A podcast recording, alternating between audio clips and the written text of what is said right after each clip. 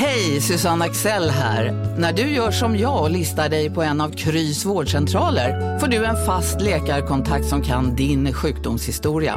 Du får träffa erfarna specialister, tillgång till lättakuten och så kan du chatta med vårdpersonalen. Så gör ditt viktigaste val idag, lista dig hos Kry. Upptäck hyllade XPeng G9 och P7 hos Bilia. Våra produktspecialister hjälper dig att hitta rätt modell för just dig. Boka din provkörning på bilia.se xpeng redan idag. Välkommen till Bilia, din specialist på XPeng. Just nu till alla hemmafixare som gillar Julas låga priser. Ett borr och bitset i 70 delar för snurriga 249 kronor. Inget kan stoppa dig nu.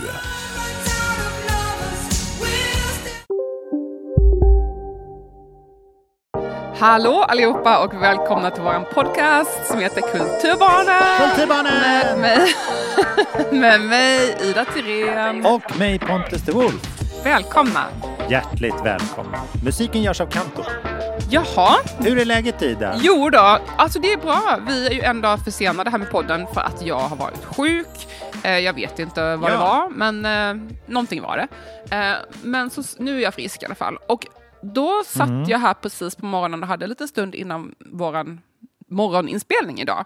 Och fick precis en sån otrolig så här, 40 minuters spurt där jag bara satt och skrev, fick så himla mycket gjort alltså, på min bok. Alltså, det, så, Ah. det har varit så konstigt med den här boken för att det, det verkligen går i spurtar. Och jag, jag tror att det är ganska typiskt för skrivande, skön, skönlitterärt skrivande generellt, att man liksom eh, går i spurtar. Men det kanske kan vara intressant för de som inte själva håller på att skriva att höra det här. För att jag kan verkligen gå runt och typ inte göra någonting och tänka, tänka, tänka, så sätter man sig och så bara... Brrr, jag fattar inte ens Ja. vad har hänt. Och, och ibland är det som att jag skriver så här, här borde det vara en scen om det här. Och så bara börjar jag skriva, ska jag förklara vad scenen ska handla om? Och så bara börjar jag skriva scenen. Så jag inser att, aha, det är lika bra att jag bara skriver den, för det kom ju uppenbarligen direkt. Så att, men också nu är jag så djupt inne i det här projektet, nu har jag hållit på i typ två år med det här, så att, nej, inte två, ett och ett halvt år, lite mer snart två år. Och med det här så nu känner jag ju, som jag sa tidigare, att jag känner mina personer så himla väl. ehm, mina figurer så väl. Och även har koll på handlingen. Så att nu är det som att det bara skriver sig själv väldigt mycket. Och det är väldigt Ja, ja. coolt och väldigt, väldigt kul faktiskt. Superhäftigt. Mm. Men får jag fråga, är du sådär disciplinerad att du skriver liksom en sida per halvtimme? Eller räknar du i sidor när du liksom tittar på resultatet? Nej, Att jag, idag var en bra dag för jag fick fem sidor skrivna. jag har faktiskt, jag använder programmet Scrivener som jag rekommenderar alla som skriver någonting alls. Mhm. Alltså skönlitteratur, facklitteratur, artiklar, eh, uppsats, avhandling, köp det. Det kostar typ 500 spänn och jag har haft det här programmet i 12 år nu. Så jag har betalt Oj, av det många ja. gånger.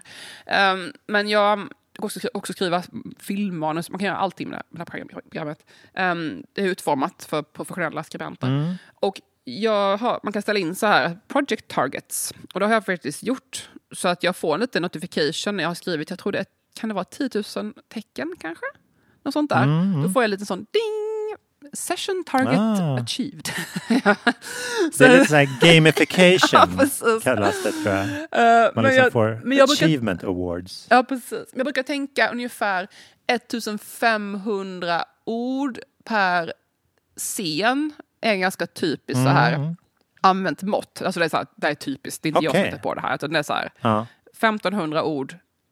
Eh, då är det ju, fast grejen är att i USA, eller engelsk, anglosaxiska, anglosaxiska världen, där använder man ju ord som mått och i Sverige använder man ju eh, bokstäver som mått. Så att, Just det, tecken. tecken. precis. Så om jag får ett uppdrag att skriva artikel så är det så här, ah, jag skriver 4000 tecken. Då är det så här, Mm. en kort artikel. 6000 tecken, ganska lång artikel. 8000, då är det lång. Mm. Och så mer liksom lång, lång, lång. Ehm, men i, i anglosaxiska världen, då använder de så här, den här texten ska vara 1500 ord, typ så. Jaha, så att, ja. Eller 500 ord eller 100 ord. Så att det är olika mått. Men det har också att göra med att ja, svenska har ju så himla långa ord, alltså på grund av sammansättningar. Så, så jag antar att det är därför det inte funkar. För att ett, ett svenskt ord kan ju vara som tre engelska ord. Ehm, Mm. Plus att till exempel väldigt basic ord, till exempel I, A och så vidare i, i engelskan är ju bara en bokstav. Så det tar ju ner Ja. längden på orden, um, snittet.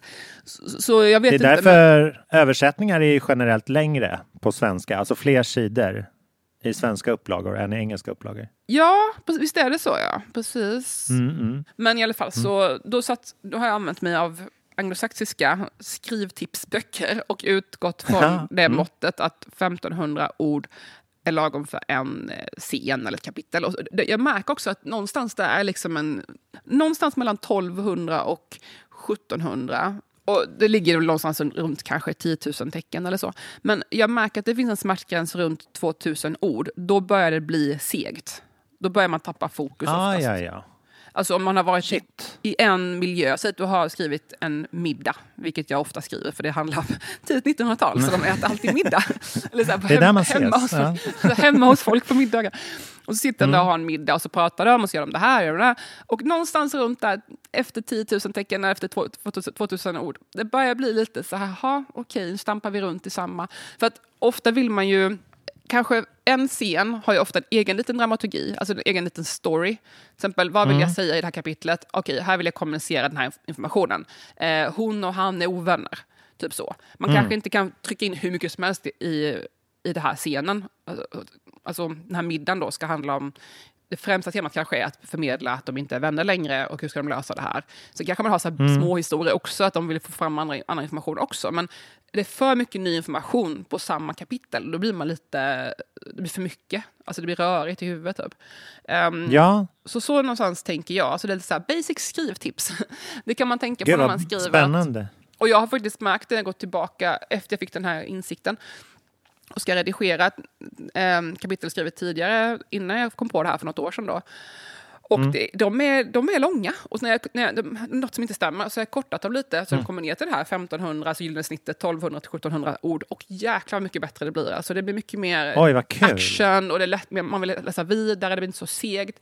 Så att det där, man ska inte underskatta sådana här skrivregler som egentligen är lite Nej, tråkigt och prosaiskt och cyniskt. Men de finns av en anledning. Verkligen. Ja, men det är som så här, poplåtar är tre minuter. Det har man ju accepterat. Eller Ja, tre, fyra. exakt, men exakt Ja. Mm. samma grej. Det går ju att göra en poplåt som är fyra minuter eller tio minuter, men då får det ju vara otroligt bra. Då måste det ju komma med något. Ja, exakt. Punk, två minuter. Det är där Max. de ligger, de olika stegen. Ja. Jag brukar använda ett eh, skrivprogram. Det där var ju jättefint. Vad hette det igen? Det, alltså det heter Scrivener, men jag vet inte om jag uttalar det rätt. Ja, för att det Scrivener. stavas Ja, jag känner igen det lite. Scrivener. Mm. Ja. Jag brukar använda ett som heter Byword, alltså Mhm. BI. Det är designat liksom för, eh, för väldigt så här gammal, gammaldagsa skribenter och eh, sådär. Den gör att hela skärmen blir ett vitt ark. Alltså det går ut Ah. vitt eh, runt om i hela kanten och så ser man bara som en skrivmaskinstext i mitten. Liksom. Eh, så att man inte ska bli... Pontus. Ja, men det är väldigt skönt också för jag gillar eh, även att ha väldigt många program och fönster öppet, öppna samtidigt Mm. i min dator. Så då hjälper det att så här, blocka ut allt det där. Men det finns också en funktion i Scrivener när man trycker på helskärm och då glider det upp som du säger. Då kan man reglera hur Mm. bre- bre- brett pappret ska vara. Så jag skriver nästan alltid i det läget. Att man har liksom, då är det Ja. svarta kanter och så är det papp, vitt papper i mitten. Så väljer man själv vilken storlek man vill ha på texten. Om det är 100% eller 200%. Alltså beroende på hur stora bokstäver man vill ha. Ehm, men, också, men jag vet också att många författare i, för ett år sedan ungefär, när Clubhouse var populärt, då hade jag en del samtal. Varje söndag körde jag samtal i, under en period och pratade om Fråga mig om att skriva en bok. Typ så här. Alltså jag ville tillgängliggöra Mm. den kunskapen som är lite så här hemlig kunskap som man, inte riktigt finns något forum att lära sig de här sakerna om man inte går, Mm. jag vet inte, skriva kurser eller whatever. Knappt där. Men så då bjöd jag in liksom olika författare och alla var ju så craving eh, community för att ingen kunde komma ut. Så folk ville jätte, jag fick- så jättestora namn som kom in och liksom pratade och eh, bland annat Jonas Bonnier kom in och bara jag har köpt din bo- 10 ex av din bok och gett bort, jag tycker den är jättebra. Jag bara ursäkta, Härligt. hörde jag rätt? Jag, bara, jag var så chockad så efteråt, var jag, jag och Patrik Lundberg som höll i det här, jag bara Patrik Sa han det jag trodde han sa? Han bara ja, för jag blev så chockad. Jag bara oh my god. um, The Bonnier hade köpt 10 ex av min bok och gett bort. Jag blev skitglad. Hur som helst, det var inte det jag skulle säga. Jag passade på att bragga lite. Men, um, nej, men um, då under de här samtalen så kom det upp massa olika författare och pratade och delade med sig. Och det var jättekul verkligen. Och, um, mm. och folk som inte är författare ännu um, mm. kunde ställa frågor och sådär. Och det, just det här med vilket skrivprogram man använder kom upp ganska mycket. Och då var det ju flera som använde Scrivener. Men det var också mm. många som använde Word. Jag tycker att Word är uselt program. Alltså före och efter Scrivener för mig är som så här, det går inte att jämföra. För att sitter du med Word och så har du kanske så 200 sidor, då är det som en liten, liten, liten prick som du ska flytta på mm. med så här musen. Eh, mm. Medan i Scrivener har du olika, varje liksom, kapitel är en egen liksom, fil, fast de ligger efter varandra. Ah. Så att du kan lätt dela upp och flytta runt dem och sådär. Men det som de hävdade då var att Word är ju överlägset när det kommer till exempel till stavningskontroll och ren liksom, språkhantering. Eller så. Okay. Och man kan, göra, man kan ju markera när man gör kommentarer och sådär. Så att det var väldigt mm. många som kombinerade och först skrev kanske Scrivener och sen behandlade texten i Word till exempel. Så att de har väl mm. olika funktion, men jag, ah, ja, ja. det skiter jag i. Det får, det får, det får korrläsaren sköta. Det tänker jag. Det får A, jag skriver aldrig fel.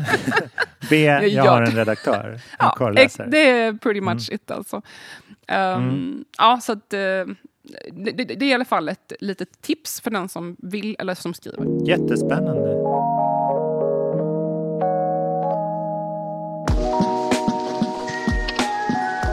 Men nu vill jag veta hur det var för dig i London. Ja, ah, vad härligt att du frågar. Yes, alltså det var kanske den. Det, det kändes som de bästa dagarna i mitt liv, liksom. Men när Gud. jag väl var i dem. Nu är det var du utan din fru och barn? Ja, det var jag. Eller de är ju alltid med mig på något sätt.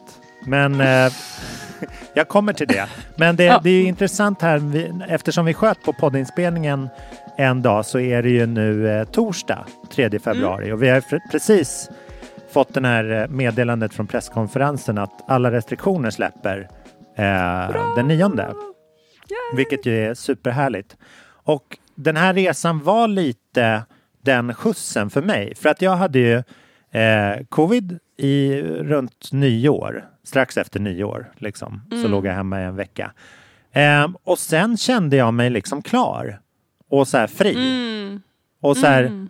jaha, vad, vad då får jag göra vad jag vill? Eller så här, behöver jag inte vara rädd för någonting? Eller liksom ängslig eller ta in det överhuvudtaget. Um, så det i kombination med att jag såg det här bandet som jag är så intresserad av, The Smile, att de skulle mm. ha en spelning i London då två veckor senare fick mig att bara, jag drar. Mm. Så att det var liksom min getting out of covid gift.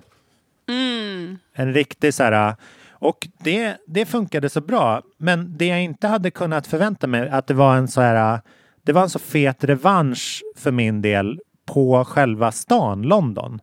För att jag visste inte att jag tyckte om den så mycket. Liksom. Mm. Jag har varit där jättemycket, alltså i barndomen och eh, fram till eh, innan Lynn föddes, alltså för sex år sedan var jag där senast kanske, men tyckte att den liksom inte var, ja, det var väl, det var vad det var. Men nu hade jag, alltså så här, när jag åkte dit på egen hand eh, så, så kunde jag liksom ta allting i min takt och sådär. Och, och liksom verkligen återupptäckte liksom vad den kunde vara bra för.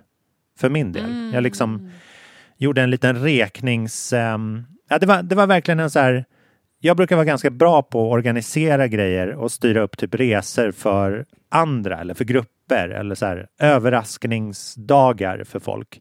Det är lite mitt gebit. Mm. Um, så nu var det här, det här var någon slags masterclass i att bara bry sig om sig själv. Ja. att jag tog liksom och det funkade verkligen. Så att jag, jag satte upp en liten eh, guide till hur man tar hand om sig själv. Okej! Yes! I, en andra, I en annan stad. Alltså enkla trick som, som fick det att funka för mig som kanske låter eh, liksom eh, banala men som verkligen förändrar grejer. Men låt eh, höra, det här är ju så spännande. Ja. Eh, regel nummer ett då. Om man säger att man åker själv. Bo bara en natt på stället du ska åka till. Bo bara en natt Eh, så att man verkligen liksom hinner pumpa ur sig energimässigt. Det kan funka med två nätter också, men en natt är så himla flexibel. Då kan man åka över en helg eller mitt i veckan utan att det liksom stör världen runt omkring en särskilt mycket. Mm. Om du fattar vad jag menar.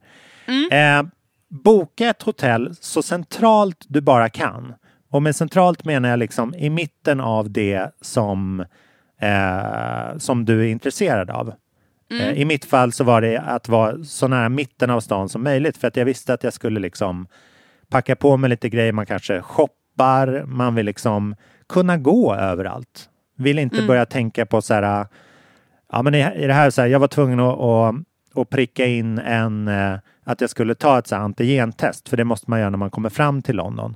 Och då, då hade jag bokat ett så här 16.20 på eftermiddagen och då vill man ju liksom inte vara tied down för mycket av det.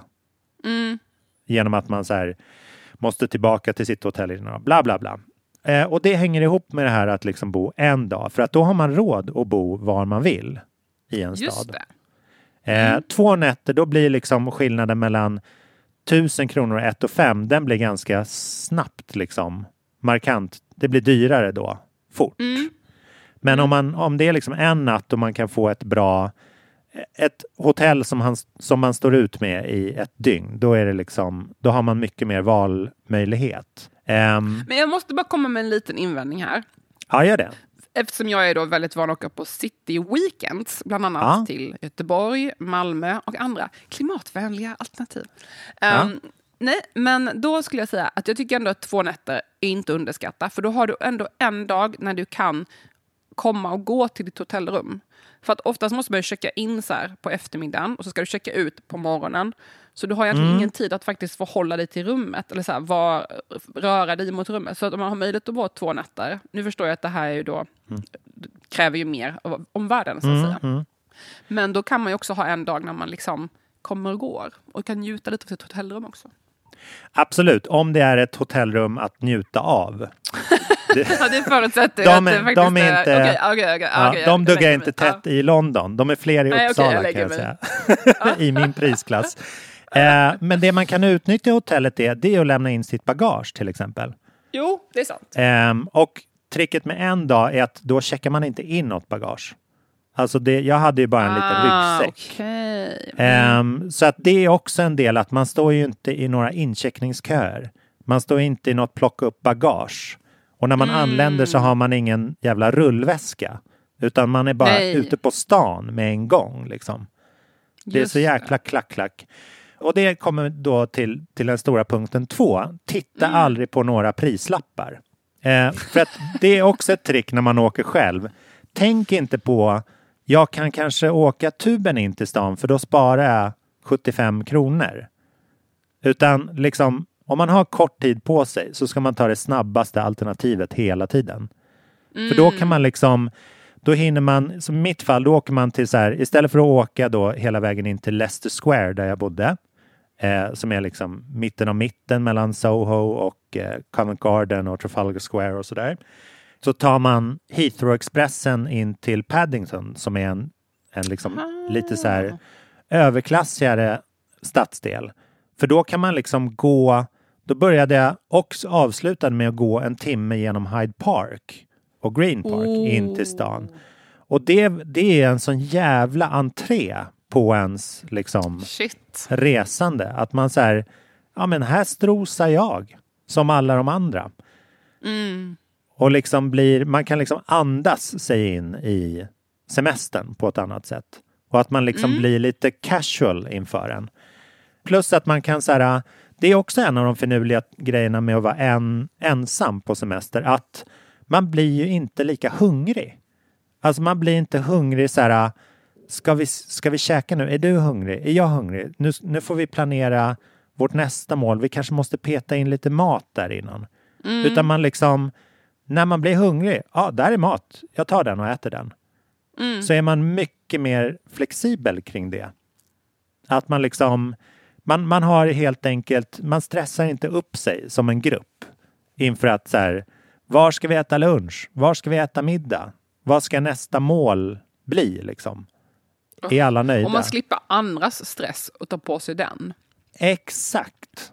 Och det gäller ju liksom allt. Plus att man kan kosta på sig att bli lite så här eh, turistfällelurad för att ja, man dricker ingenting.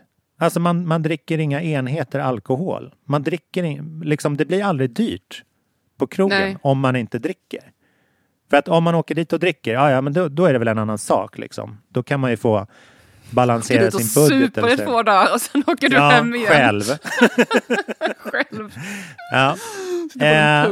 Ja. Exakt. Nej, men jag, jag i mitt fall sparar det till liksom när jag är ute med kompisar och sådär. Mm. Så att det, det, var liksom, det gör att man är en så fri fågel på ett väldigt härligt sätt. Ehm, ja, Jag blir så glad för din väl- skull nu Pontus. Det känns, jag är Ja, så glad att du fick den här lilla getawayen. Du, du förtjänar en liten Ja. breather. Ja, det var verkligen, det var helt otroligt inspirerande. Och det började liksom, vi, vi har dissat stora städer ganska länge i den här poddens korta historier. Ehm, jag, jag insåg några fördelar med stora städer. Ehm, Låt höra. ja. Vad har de emot Uppsala, Visby, alltså det där. Det där är våra Jo. städer. I en tillräckligt stor stad, och jag tror inte vi har en tillräckligt stor stad i Sverige, det är ju att man kan vara ett weirdo utan att någon tittar snett på en. Alltså, och det, det blev jag så jävla varse redan genom min lilla parkpromenad. För att det är så här, man, man börjar där med att så här, oj, där, här, där springer en lös hund. Eller så här, där, okej, här får man, här behöver man inte koppla hundarna. Härligt, liksom. Det är lite en så här stepping stone. Men sen ser jag så här, ja, där står två och sparrar så här kampsport med varann. Och liksom så här trä, träna round kicks typ. Skulle man göra det i, i Vitabergsparken, då skulle man ju genast ha liksom 20 kids runt omkring sig som så här börjar mucka typ. Ehm, längs längs här, eh, lilla, lilla sjöpromenaden så eh, står det några så här eh, rollerskate-instruktörer och håller en liten class för nybörjare där man kan så här, låna rollerskates. Och där är ena instruktören är en kvinna i 70-årsåldern. Oh, Så här, wow. du vet, sportig. Goals.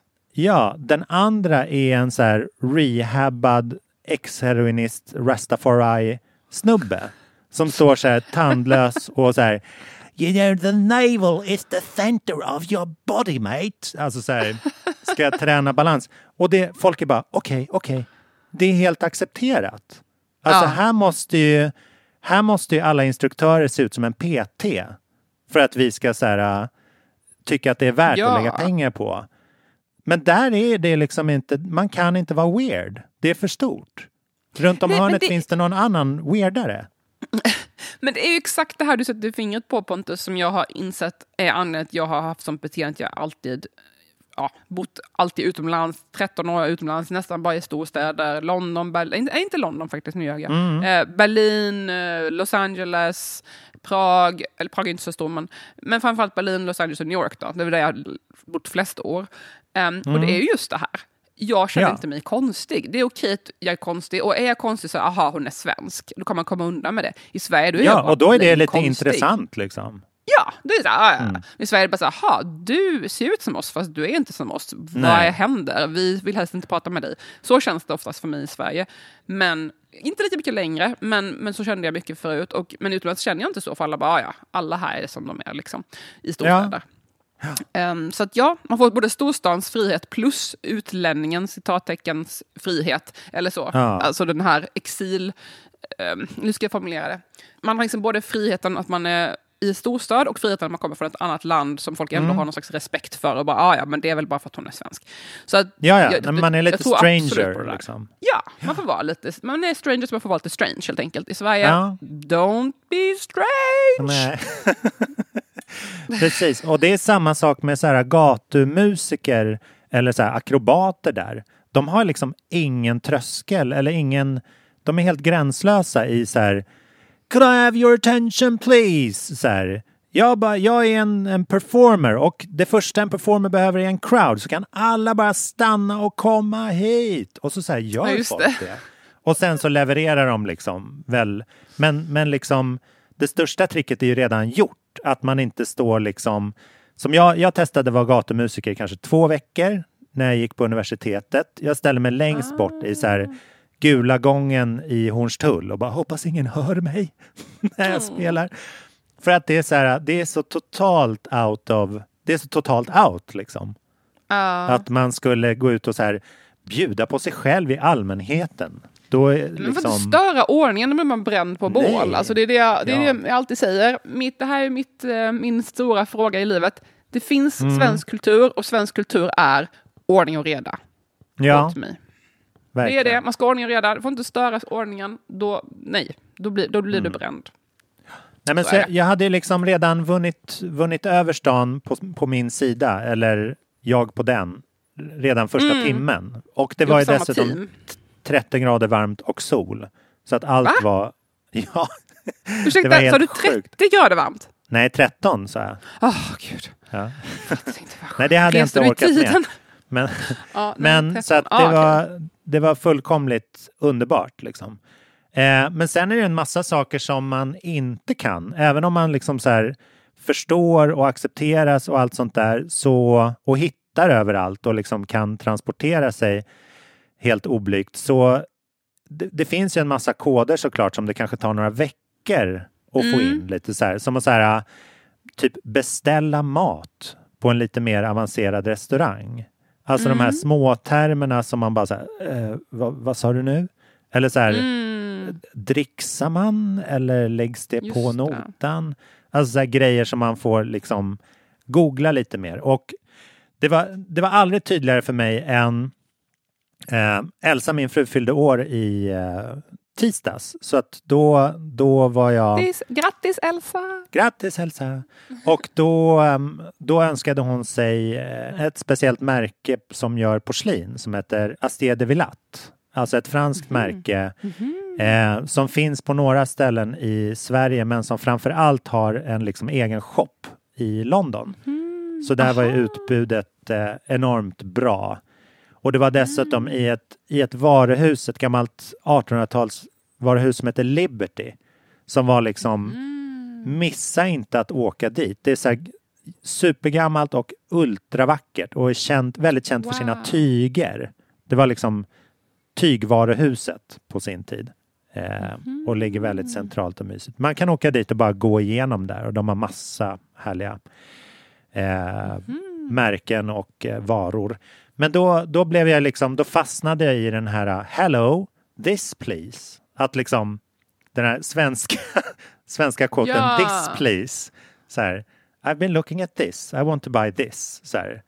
Att man är väldigt svensk och praktisk och jag kan liksom inte brodera mer än att säga typ så här, ja ah, vilken fin affär ni har. Så här.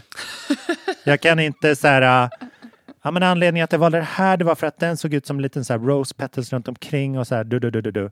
Jag kan egentligen inte formulera mina tankar helt och hållet på engelska och då kan jag heller inte tänka dem riktigt.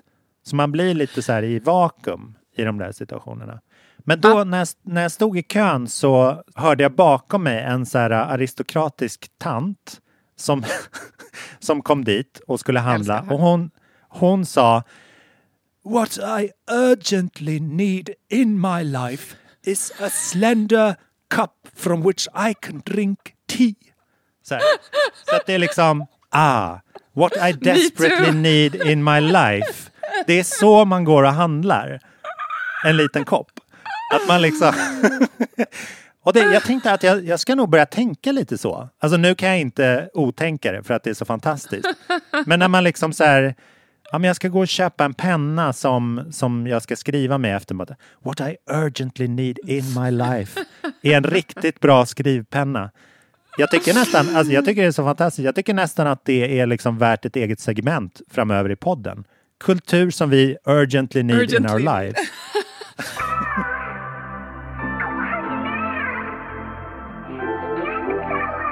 Men det, alltså det där är typ jag när jag går in i en affär. För att jag hatar verkligen att gå i affär. Jag tycker det är så himla jobbigt. Alltså jag, jag hatar att köpa saker. Alltså jag tycker det är så stress. Jag vill helst inte äga någonting. Alltså jag bor ju hemma med mina föräldrar för er som vet. Jag tycker det är helt fantastiskt. Jag behöver inte köpa någonting. Jag har allting jag behöver men jag har inte köpt något av det. Ingenting. Jag äger ingenting här inne. Så jag slipper liksom känna att det tynger ner mig. Och det var lite så jag kom in på i fredags var jag så här, "Aj, fan jag måste verkligen ha nya kläder. Alltså jag har verkligen inga kläder. Och grejen var Ja. att jag tänkte så här, ja men jag har ju kläder som ligger i USA, tänkte jag. För jag hade ju lämnat alla mina Ah. grejer i USA när jag flyttade, flyttade därifrån och drog till Sverige under pandemin. Och sen så kom jag då ut till Los Angeles i december och skulle hämta upp mina kläder. Det fanns ju ingenting där som jag kommer använda Nej. eller vill använda. Alltså jag tog ju med Nej. saker hit för att så här, oj den här var lite dyr, den borde jag ta hem. Men liksom, det, ingenting passar ju i Sverige. Alltså Sverige har ju väldigt speciell stil och jag kan inte komma med Ah. mina så här, Los Angeles sommarkläder typ. Alltså mer än så här, en månad per år. Så jag har ju Nej. fortfarande inga kläder. Och liksom, jag äger så här, två par byxor och de ena av dem är vita och har fått fläckar av allt slask. Eller vad är det du Aj, kallar aj, det? aj. Blask? Vad heter det? Vad var det du kallade det? Nej, nej, du hade ett annat ord för det där. Eh, kla- klaffs eller vad var det du kallade det? Just det, ja men det är glopp, snöglopp. Glopp, glopp, Ja. allt glopp har förstört mina vita jeans. Ehm, och sen har jag typ några så svarta tights typ. Fast ja, jag, jag försöker klä mig lite mer som en vuxen. Alltså jag har ju insett att jag vill ha en ny klädstil. Och jag, vill, jag, jag, jag är 36 år gammal. Jag kommer snart vara 37. Och sen fortsätter det åt det hållet. Jag kommer aldrig mer vara tonåring, jag kommer aldrig mer vara 20-årsåldern. Och jag hade en otrolig kris förra året över det här. Alltså jag kände så här, vad hände med att vara ung och lovande typ? Nu är jag bara Ja, ja. inte ung och misslyckad i mitt löfte. Alltså så här, jag kände bara, det här löftet jag burit på i mitt liv, när ska jag infria det? It's not happening. Ja. Typ. Jag kände mig väldigt, um, bara liksom kris. Så, vem är jag? Det är inte så bättre att jag får en mycket yngre kille också som typ drar med mig ut med massa 20-åringar och jag känner mig helt plötsligt ännu mer gammal. Men Alltså jag här, nu har jag äntligen kommit till terms med det här. Jag har ålderstecken i mitt ansikte. Jag har valt att acceptera det. Jag kommer inte försöka fixa det och försöka låtsas att jag är någonting jag inte är. Jag ska bara, nu är det så här, nu får man bara åldras med värdighet och jag tycker det är fine. Jag känner mig lugn, jag känner mig okej. Jag är den jag är och det känns bra. Och jag har landat i det här. Men då måste jag ju också klä mig därefter. Jag har ju liksom blessed, blessed my jeans, men jag har haft väldigt tur att jag inte har behövt byta klädstil, för jag har typ haft samma storlek liksom, sen jag var Ja, 15 kanske. Så jag har liksom bara haft samma kläder sen jag var 15. Alltså jag har typ bara fyllt på garderoben men jag har liksom aldrig tagit bort grejer. Så jag har gått runt och klätt mig likadant sen, i typ 20 år och så bara, nej men jag kan ju inte klä mig så. Det, ser ju bara, det kommer till en punkt när så här, ja jag kan bära upp det fysiskt men mitt ansikte avslöjar att det här är bara töntigt. Alltså det kommer ju till Ah, punkt när man ja. bara, försöker du klä dig som en 20-åring och du ser uppenbarligen inte ut som 20-åring i face.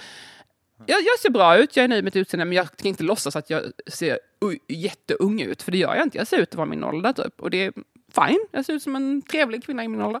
Um, och det är minus på det. Ja. Ja, precis, minus två pandemi. Eh, Men då är det så här, okej, men hur ska man då klä sig så man inte ser ut som att man är för desperat typ, och försöker vara någonting man inte är? Det är ju bara töntigt, det är bättre att bara äga den man är. Så då har jag Ja, haft lite så här identitetskris, bara okej, jag är inte, inte så intresserad av shopping, jag är inte intresserad av kläder, jag hatar att köpa saker, men jag måste ju typ anpassa min mitt verklighet till verkligheten. Ehm, Spännande. för jag kan ju klä mig i mjukisbyxor till vardags när jag sitter hemma och skriver hela tiden. Men när jag går ut bland folk, då måste jag ändå så här leverera. Så då fick jag Ja. ett ryck i fredags. Jag sa till min kille, jag bara okej, jag var i Stockholm då i helgen. Jag bara okej, nu måste jag köpa kläder. Nu får du faktiskt följa, följa med mig. För han har jättebra smak. Han har på sig samma kläder varenda dag. Alltså när han kom till Los Angeles så hade han med sig ett ombyte. Ett. Ja. En t-shirt. Han hade s- inga byxor om byten, utan en t-shirt. Um, Mm. på en det här var på tre veckor alltså. Eh, så att han är ju verkligen inte en person som byter om, eller byter, byter, byter om, byter, eh, som har, säga, han är inte en person som kanske är den styling så, men han har väldigt, Nej. bra känsla för färg och form. Och, han, jag har en mycket bättre känsla för det jag har. Jag, har liksom, jag kan se när någon har på sig snygga kläder. Jag tittar på dem och jag bara, Ja. wow, vad snygg du är. Men jag vet inte hur man ska pussla ihop delarna till en helhet.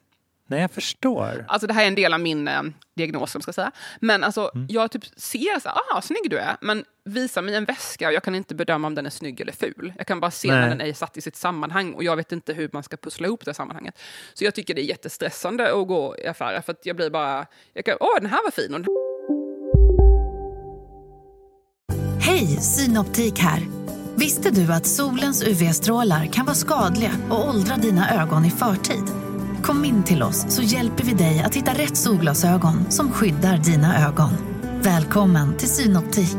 Välkommen till Unionen. Jo, jag undrar hur många semesterdagar jag har som projektanställd och vad gör jag om jag inte får något semestertillägg? Påverkar det inkomstförsäkringen? För jag har blivit varslad, till skillnad från min kollega som ofta kör härskarteknik på möten och dessutom har högre lön trots samma tjänst. Vad gör jag nu? Okej, vi tar det från början. Jobbigt på jobbet. Som medlem i Unionen kan du alltid prata med våra rådgivare. Kolla menyn. Vadå? Kan det stämma? 12 köttbullar med mos för 32 spänn. Otroligt! Då får det bli efterrätt också. Lätt! Onsdagar är happy days på IKEA. Fram till 31 maj äter du som är eller blir IKEA Family-medlem alla varmrätter till halva priset. Vi ses i restaurangen på IKEA.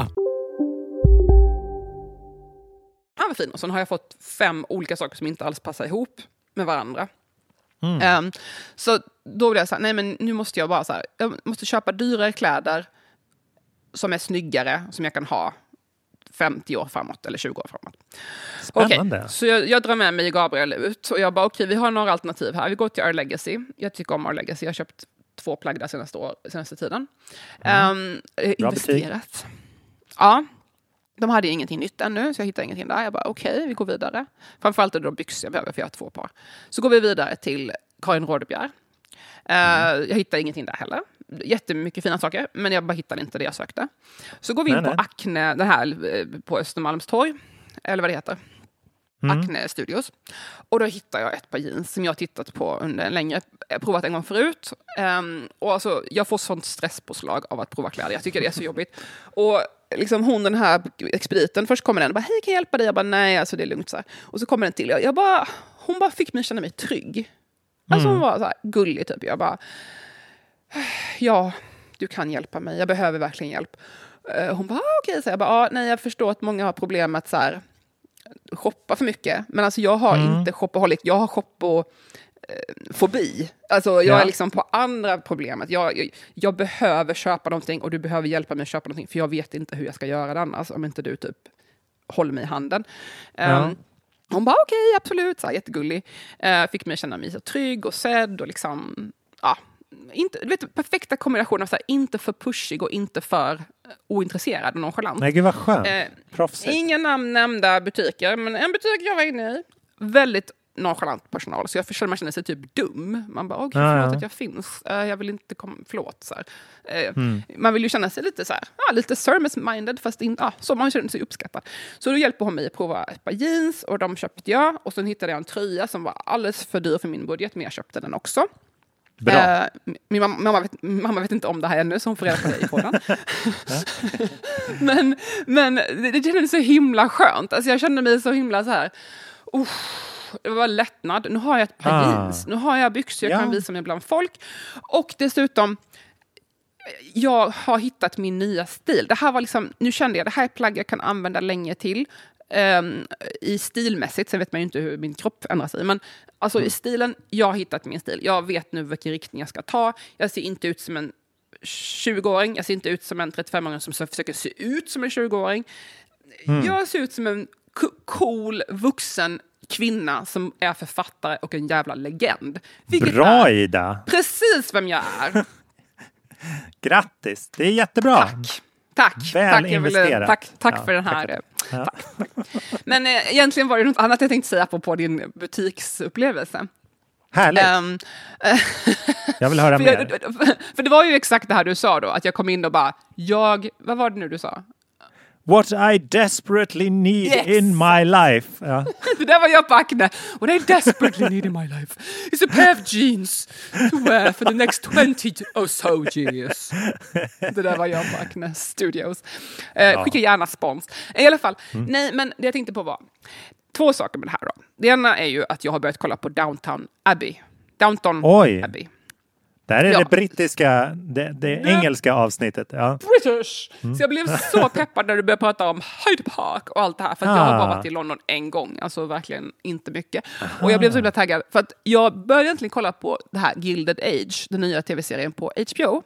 För att Åh, göra det lite då aktuellt. Det är en ny serie, stor, stor sa- satsning och det är av samma kille som har skapat eh, Downton Abbey. Han heter Julian Fellows.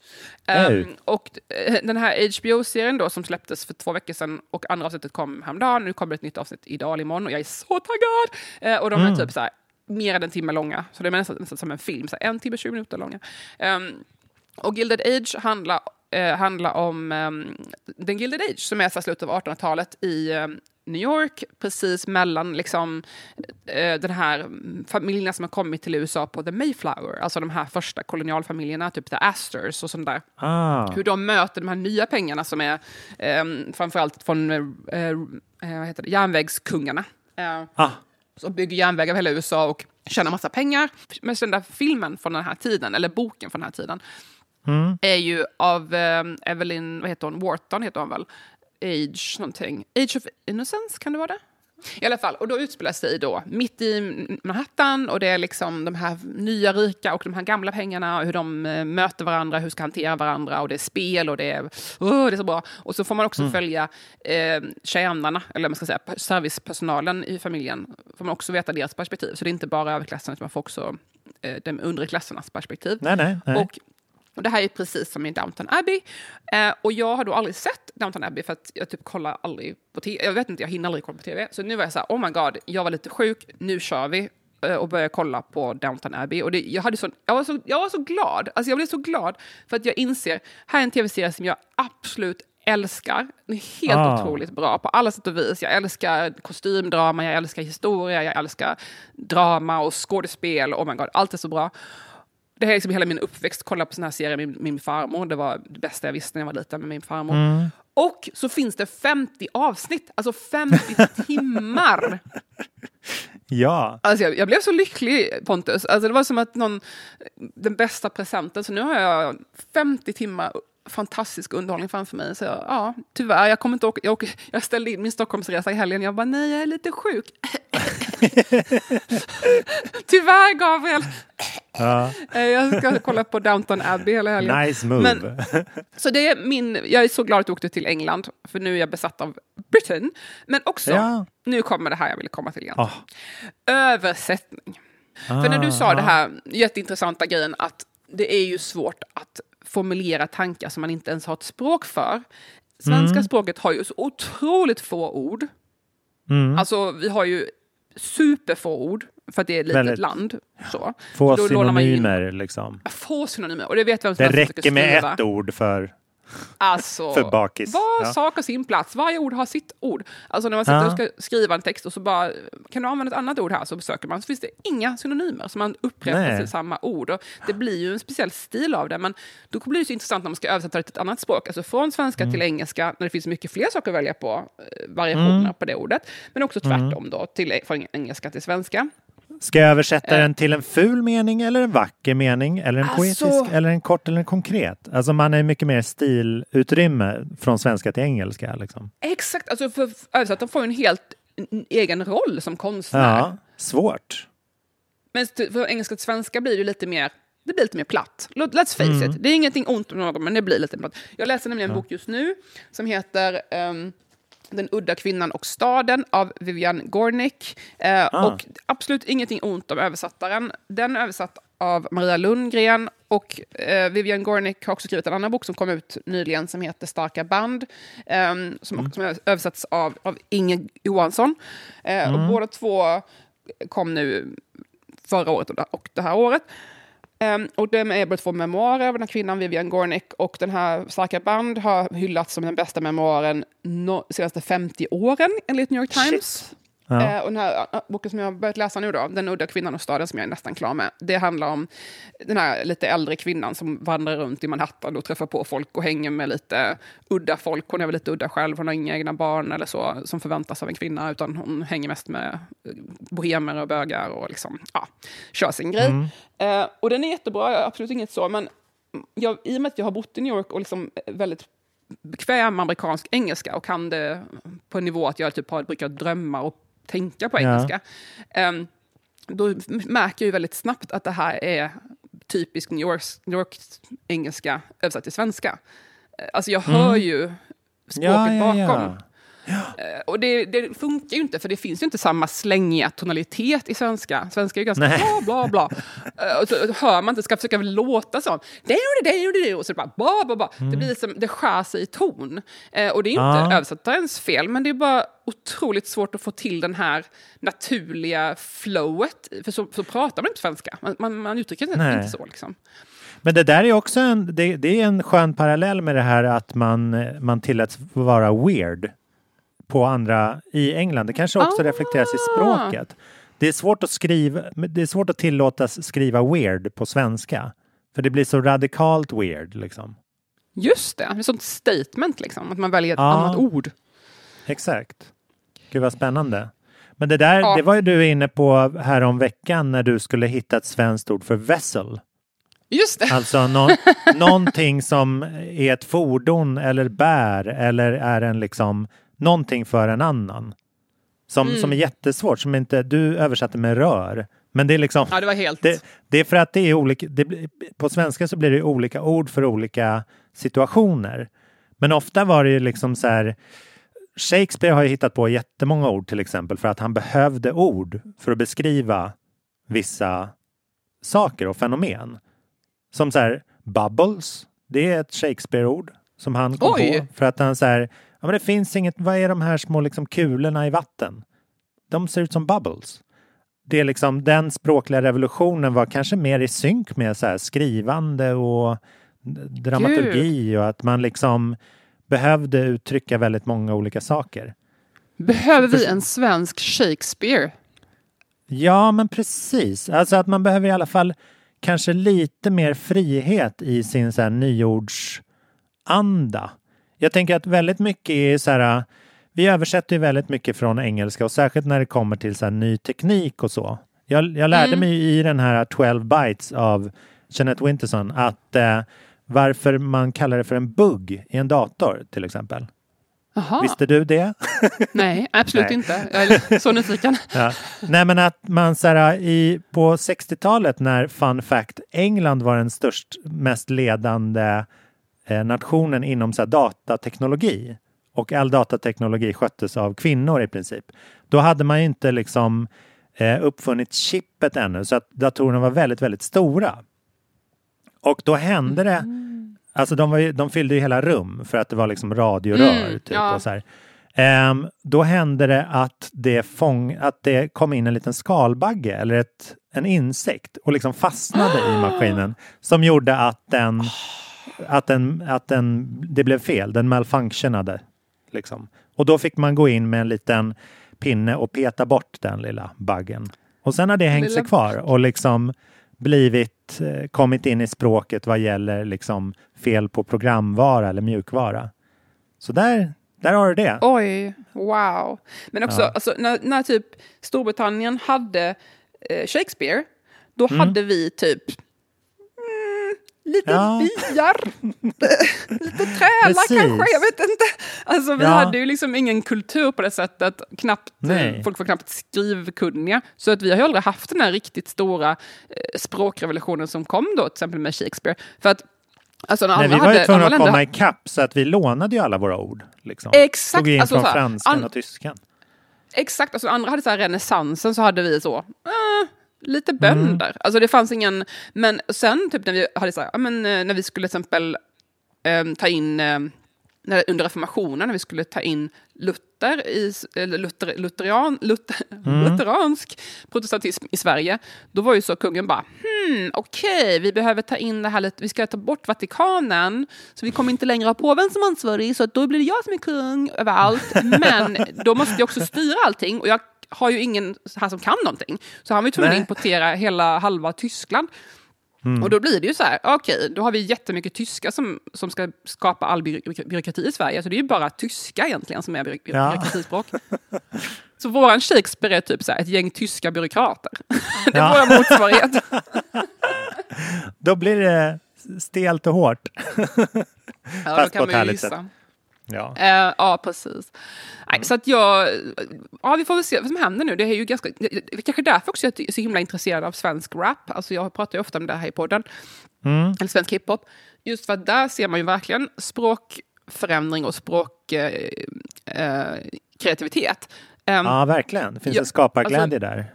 Ja, alltså när jag, blev, när jag flyttade tillbaka till Sverige nu efter alla åren i USA så hade jag varit lite out of the loop. Jag har liksom inte hängt med så jättemycket i svensk kultur, så populärkultur på det sättet. Nej. Och började um, lyssna mer på svensk musik stegvis och som blev det ännu mer när jag träffade min kille då för att han är jätte, jätte, jätte nördig när det kommer till svensk hiphop. Så då har jag ju som, jag älskar ju musik så jag hakar ju på allting. Berätta om musik och jag kommer bli superintresserad och nörda in mig på det. Så att Ja. jag är på gränsen nu att börja lyssna på metal. Alltså jag är på gränsen. Jag, jag, jag, Ja. jag har inte gjort det, men jag, jag tycker det är så intressant med musik. Så att jag så här, oh shit vad intressant. Och när jag började förstå så här, språkfloran, för att vi började till exempel kolla på Snabba Cash ihop, jag och Gabriel. Och han är Mm. uppväxt i miljöer som liksom, där folk pratar så. Um, Mm. och jag är uppväxt i Värnamo så att jag inte kommit i kontakt med det språket på det sättet. Och så, jag Du fattade med this please. inget- nej. Exakt, ja, precis. This please. Jag fattade ingenting. Ingenting. Han fick sitta och förklara för mig, alltså pausa så här, varannat ord, förklara vad de, vad de Ja. säger. Liksom. Ja. Um, så här, toucha kaninen, vad fan betyder det? Jaha, man vill ha en miljon. Liksom. Vem hade kunnat gissa det om man inte visste? Ja, ja. Och det är jättemycket sådana uttryck som jag aldrig hade hört. Så jag känner mig som att jag är en helt ny värld som öppnat sig för mig. Och jag tycker det är så himla intressant. Och jag har alltid älskat hiphop, men nu är det väldigt kul att se den här nya generationen av, av rappare i Sverige som verkligen... Alltså, ofta så förstår jag inte vad de säger, men nu har jag lärt mig språket, så nu förstår jag. Men Mm. Alltså, Ja, jag, det är jag förstår att ingen ja. annan fattar. Det är kodspråk. Alltså, också i, och med Mm. att, det- I och med att svensk hiphop nu, jämfört med för några år sedan, är så mycket mer förankrad i så här, gangsterkultur, så är det ju Mm. ännu mer tydligt att man har ett kodspråk. Alla hänger liksom på encro, alltså alla hänger i så här kryptiska, krypterade chattar och man har kodspråk för allting, för att det är så mycket Ja. som handlar om kriminalitet. Så jag tror aldrig det har varit så mycket nya ord. Det handlar ju om något väldigt negativt, såklart kriminalitet eh, och droger och sådär, Mm. men det gör ju att bli så otroligt levande och nytt och spännande. Ja, nej men exakt. Det är flera bottnar.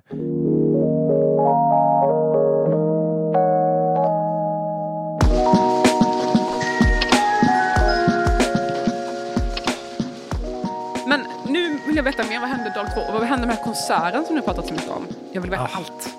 Det här, det här är ju nästa, nästa tips på resan. Eftersom det här var min liksom... Eh, eller egentligen två tips ihopbakat i ett. Ett är ha någonting bombastiskt på resan som liksom sammanfaller. Eh, att man, man har en happening som liksom inte kan ske någon annanstans egentligen. Eh, och eh, det lilla tipset är att eh, ha någonting schemalagt för din sista dag på resmålet. För att annars kan ju den försvinna i en så här ah, vad ska vi göra idag? Ska vi gå tillbaka dit? Ah, vi, vi åker och så är vi i god tid på flygplatsen istället. Att det blir en så här Mm. Ah, stressig, Mm. ofokuserad dag. Så här, nu har vi en halvtimme, ska vi gå till något museum? Nej, vi kan lika gärna ta en kaffe till. Eller så här, det är svårt Mm. att softa på sista dagen. Ja, det där är sant. Ja. Men jag var ju på, på The Smile, mitt favoritband för i år. Ehm, som är det här eh, Radiohead-sidoprojektet av eh, Tom York och Johnny Greenwood och eh, deras nya trummis Tom Skinner som eh, till vardags är jazztrummis i bandet Sons of Kemet. Och de spelade, de körde en så här eh, tre, tre rakets happening. De spelade tre shower kvällen klockan nio på lördagen, ett på natten och sen elva på dagen på söndagen. För att liksom fira Mm. att, de, att de startar upp som band. Typ. Och sen så streamades det här liksom i hela världen i tre olika tidszoner. Mm. Ehm, så att det, då hade jag mina, jag hade mina liksom så här pappa-biljetter där till 11 på förmiddagen på söndagen. För jag tänkte att så här, Mm. är det något jag inte ska göra, det är att stå 02.30 i North Greenwich och vinka efter en taxi och så här, here please. Det, This please!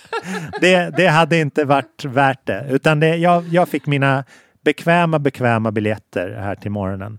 Åh. Ehm, så då åkte jag ut så var ja, det var liksom helt tomt på tunnelbanan, bara smooth sailing till ett nytt, ehm, en ny arena som hette Magazine London som var liksom, låg precis vid Themsen vid Canary Wharf vid den här enorma O2-arenan. Så att man ser liksom de här ny, nybyggda, ja, inte så jävla nya längre, men, men höghusen som, som de har byggt, byggt liksom utanför stadskärnan. Deras så här, finansdistrikt typ. Så det var väldigt, väldigt vacker utsikt.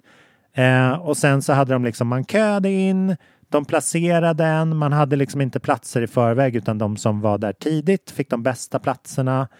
Eh, scenen var liksom, i, de tog bara in 800 pers typ. Så det var ju också ett Mm. väldigt så här, kändes väldigt exklusivt att se dem på de här premisserna. För jag har ju bara sett dem liksom i Globen eller på Ah. stor festival. Men nu kunde man liksom, nu satt jag sju meter ifrån och kunde liksom höra klicket från när de petar på sina Ja. små samplers och så här. det var kul! väldigt härlig närvarokänsla. Ja, så det var så jäkla fantastisk musik och ehm, en, en otrolig upplevelse. Jag så här, stod upp och grät på slutet för att typ fick Åh. tillbaks tron på musik. Det var så himla härligt.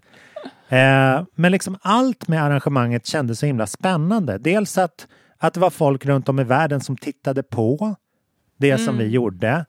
Eh, all så här uh, merchandise, det skapades av så här, originalkonstnärerna till deras artwork som stod och gjorde så här, screentryck under, under liksom eventets gång. Så att istället för Wow. posters så köpte man liksom konstverk som gjordes i stunden där.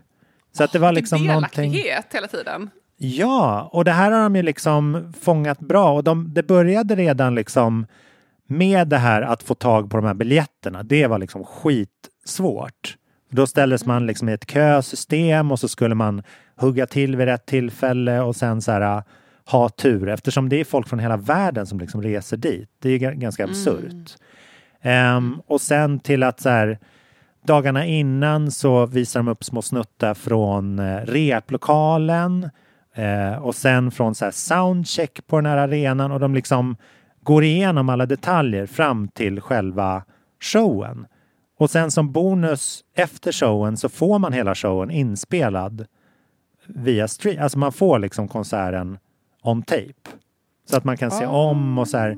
Alltså det blir en mycket mer, mycket fetare paket liksom. Som verkligen, jag tyckte verkligen det visade framtiden liksom, vart man måste gå. I att det måste vara extrem liksom, närvaro i varje konsert man går på. Eller det, det har väldigt mycket att vinna på det. Ja, men liksom interaktivitet. Ja. Ja men exakt, interaktivitet, alltså kors, att man kommunicerar med andra som ska dit. Man liksom, Ah. jag hade ju känslan av att så här, alla som var där var softa personer. Så jag, jag kunde ju liksom prata med alla ja. där. För att det var, det var liksom så här, ja men vi har gått igenom mycket för att ta oss hit. Liksom. Så att den här, just den här dagen är liksom alla inställda på den här grejen tillsammans. Och sen så försvinner det och så är det liksom, så var det ingenting. Och sen nu har de utlyst en turné så jag ska faktiskt se om dem i, eh, på Cirkus i maj också. Eh, och de, de biljetterna släpps nu på den här fredagen när det här sänds. Men då har man Hot tips för framtiden. Man har redan kunnat köpa biljetter om man prenumererar på bandets nyhetsbrev. Eh, så alla de bästa platserna är liksom tagna redan. Vilket är kontroversiellt. Men återigen, interaktivitet. Ja, precis. Alltså man känner sig utvald. Till, alltså jag är liksom villig, fast jag såg dem i söndags, så köper jag redan biljetter till deras nästa show. När de är här. Och den kommer vara helt annorlunda. För att den liksom är på cirkus och den är liksom...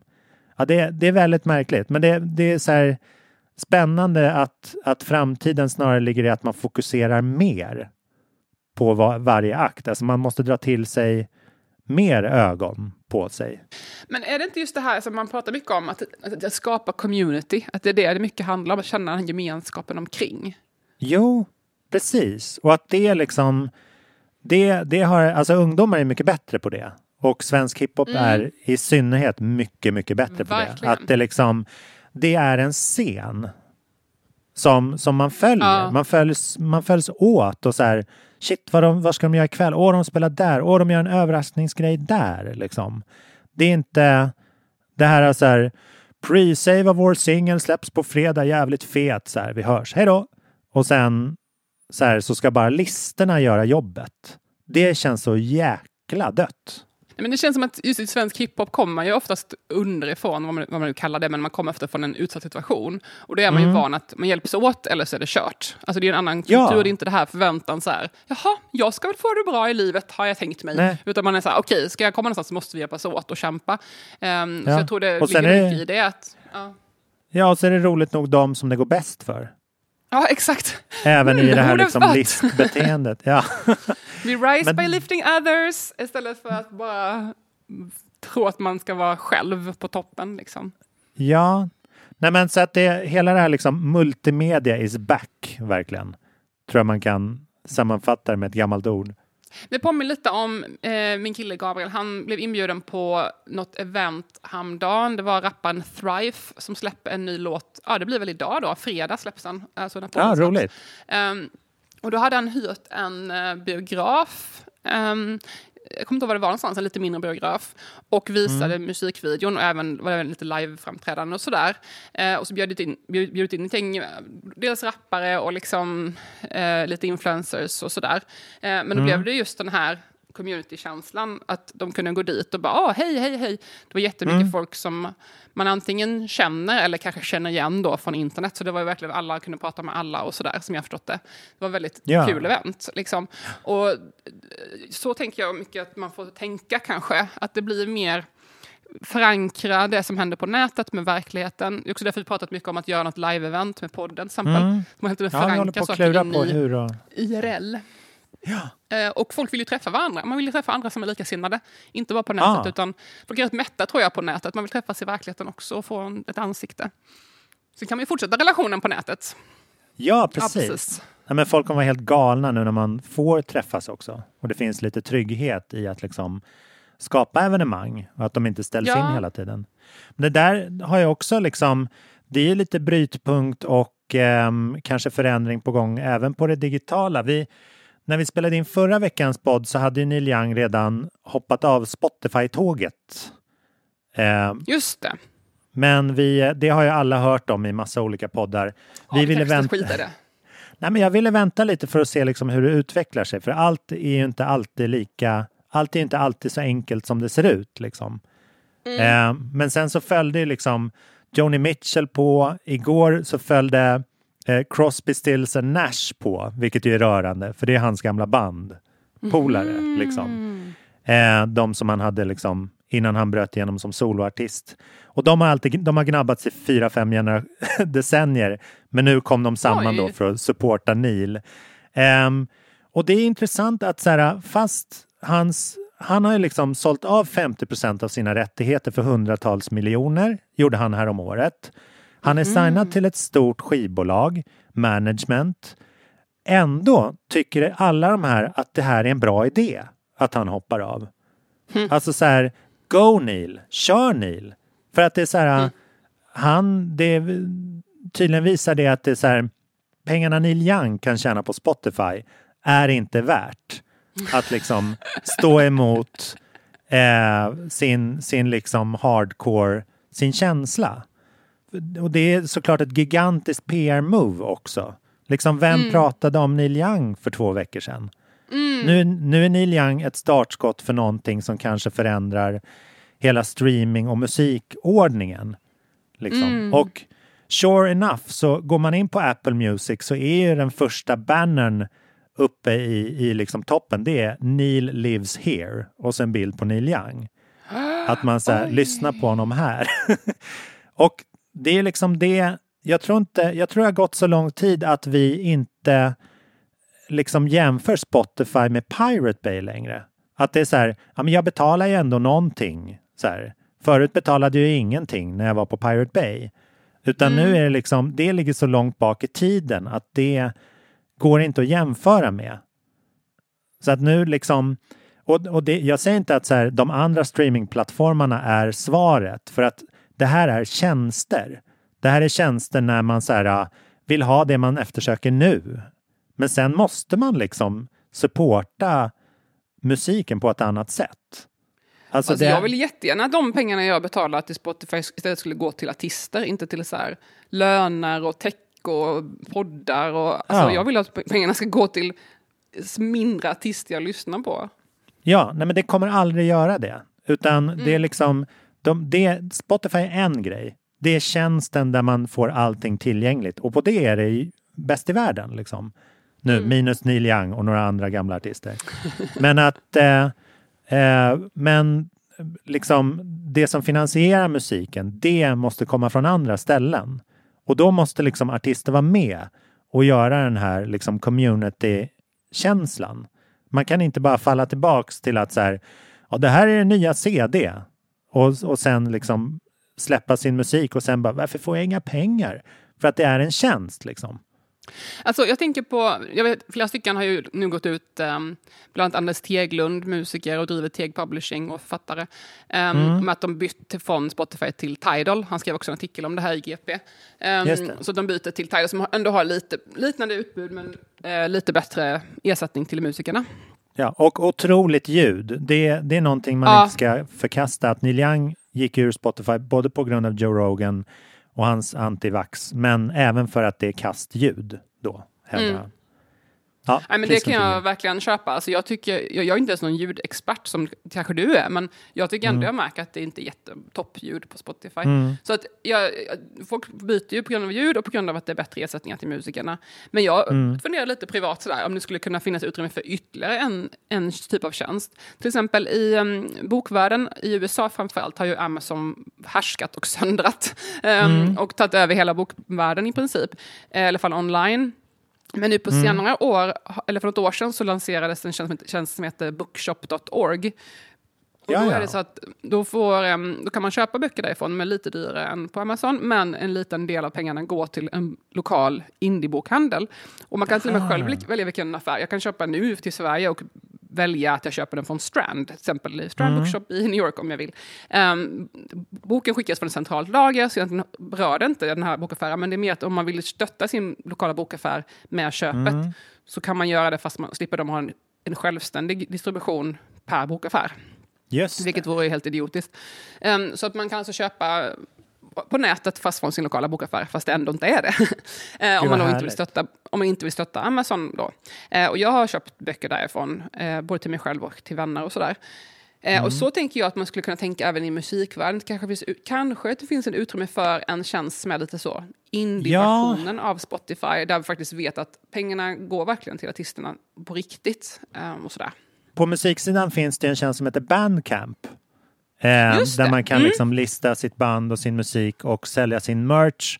Och eh, där folk liksom, man, man erbjuds att köpa i det format man vill ha, digitalt eller fysiskt.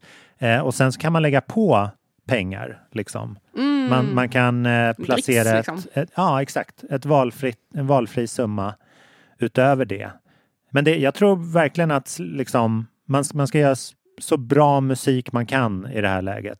Inte tänka liksom vad händer kommersiellt i det korta. Det, för det kommer hända någonting. Det kommer liksom förändras nu, känner jag. Ja, men det ska bli spännande att se vad som händer. Det känns som att någonting stort kommer ju hända i den här världen i alla fall. Vi Ja, får se vad som händer nästa vecka. ja fantastiskt. Vad roligt att vara på svensk mark igen, på att säga. Men eh, det är så roligt att alla lyssnar och det är alltid så roligt att prata kultur med dig, Ida. Man får ur sig väldigt Så mycket kul bra. att vara här och så kul att ni lyssnar. Tack så hemskt mycket för att ni lyssnar, delar, ger betyg.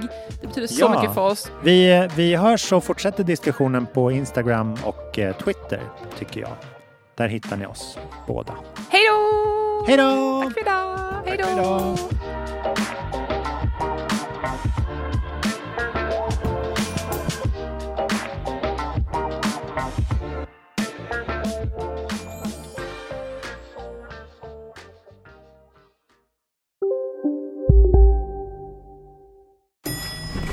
Nej. Dåliga vibrationer är att gå utan byxor till jobbet. Bra vibrationer är när du inser att mobilen är i bröstfickan. Få bra vibrationer med Vimla. Mobiloperatören med Sveriges nöjdaste kunder enligt SKI. Ja, Hallå? Pizzeria Grandiosa? Jag vill ha en Grandiosa capriciosa och en pepperoni. något mer? Med kaffefilter. Ja, Okej, ses samma. Grandiosa, hela Sveriges hempizza. Den med mycket på. Just nu till alla hemmafixare som gillar julast låga priser. En slangvinda från Gardena på 20 meter för vattentäta 499 kronor. Inget kan stoppa dig nu.